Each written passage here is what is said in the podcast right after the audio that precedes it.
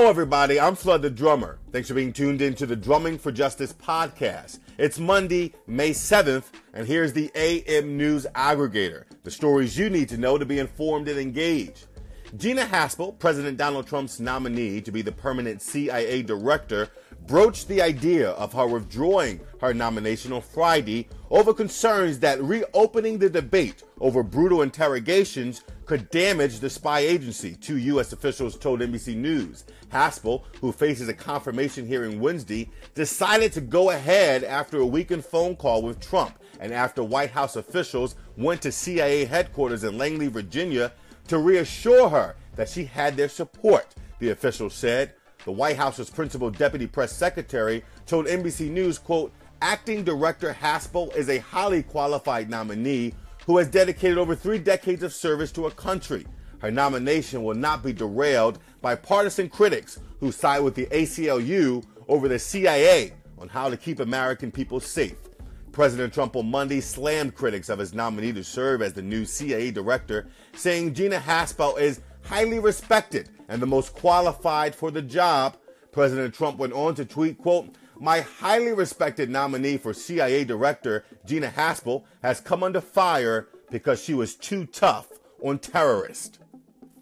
More than 50 people have been shot in Chicago over the last five days, CBS News reported on Sunday. In the first four months of 2018, when the weather was frigid, the city had seen a 22% drop in murders and a 26% decrease in shootings compared with the same period last year, according to the Chicago Police Department. Since Saturday morning, bullets killed two men and wounded 16 others, including a 12 year old boy. Some other 28 people were shot since Friday, totaling at least 54 shootings this week.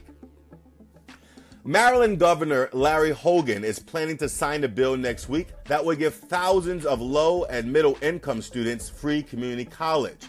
The legislation allots $15 million per year in state funds to provide scholarships for students starting community college and an additional $2 million over five years for older students. The governor remains committed to helping more students achieve their educational goals and look forward to signing this bill into law, a spokesman for Hogan told the Baltimore Sun.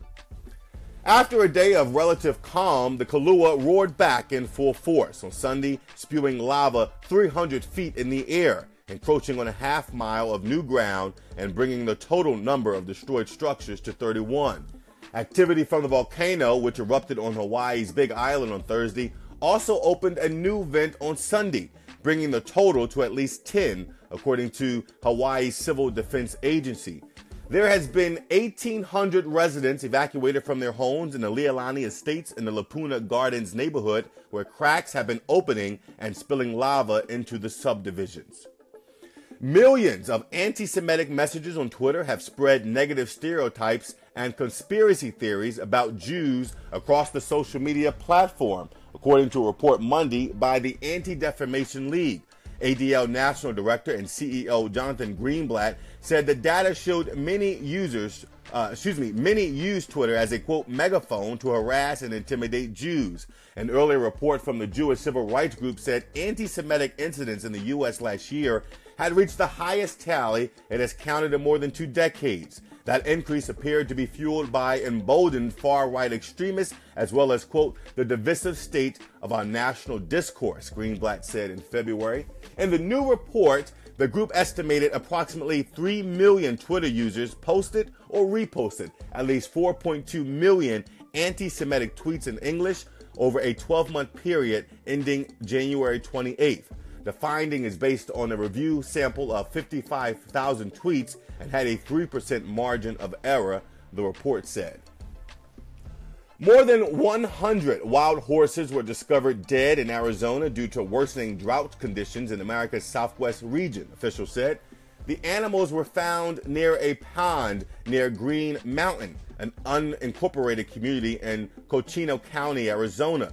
The 111 dead horses typically consumed the pond's water, but drier conditions made the water scarce. In uh, Newsweek reports, quote, due to drought conditions, they became stuck in the mud and were too weak to uh, too weak from thirst to climb out. Russell Begaye, president of the Navajo Nation tribe, said Tuesday via Twitter. He went on to tweet, This is the beginning. The Navajo Nation has over 70,000 feral horses. And finally, Nestle and Starbucks are teaming up to create a global coffee alliance. Under the deal, Nestle will pay $7.2 billion to market, sell, and distribute Starbucks' packaged products around the world, the company said Monday. Nestle already has a significant presence in the coffee business with well known brands like Nescafe and Nespresso. It's now adding Starbucks coffee and tea products to the list. The agreement only covers Starbucks packaged uh, goods sold outside the U.S. company's store. It doesn't include Starbucks ready to drink coffee, tea, or juices. That is the AM News Aggregator, and the AM News Aggregator is presented by TechBook Online, a digital first publisher of original content for you iPhone and iPad users. Add TechBook Online to your Apple News reader and follow TechBook Online on Facebook and Twitter at The Real TBO Inc. To hear the AM News Aggregator every morning, subscribe to the Drumming for Justice podcast on Anchor, iTunes, and wherever podcasts are available. Until next time, I'm Flood the Drummer, and I'm drumming for justice.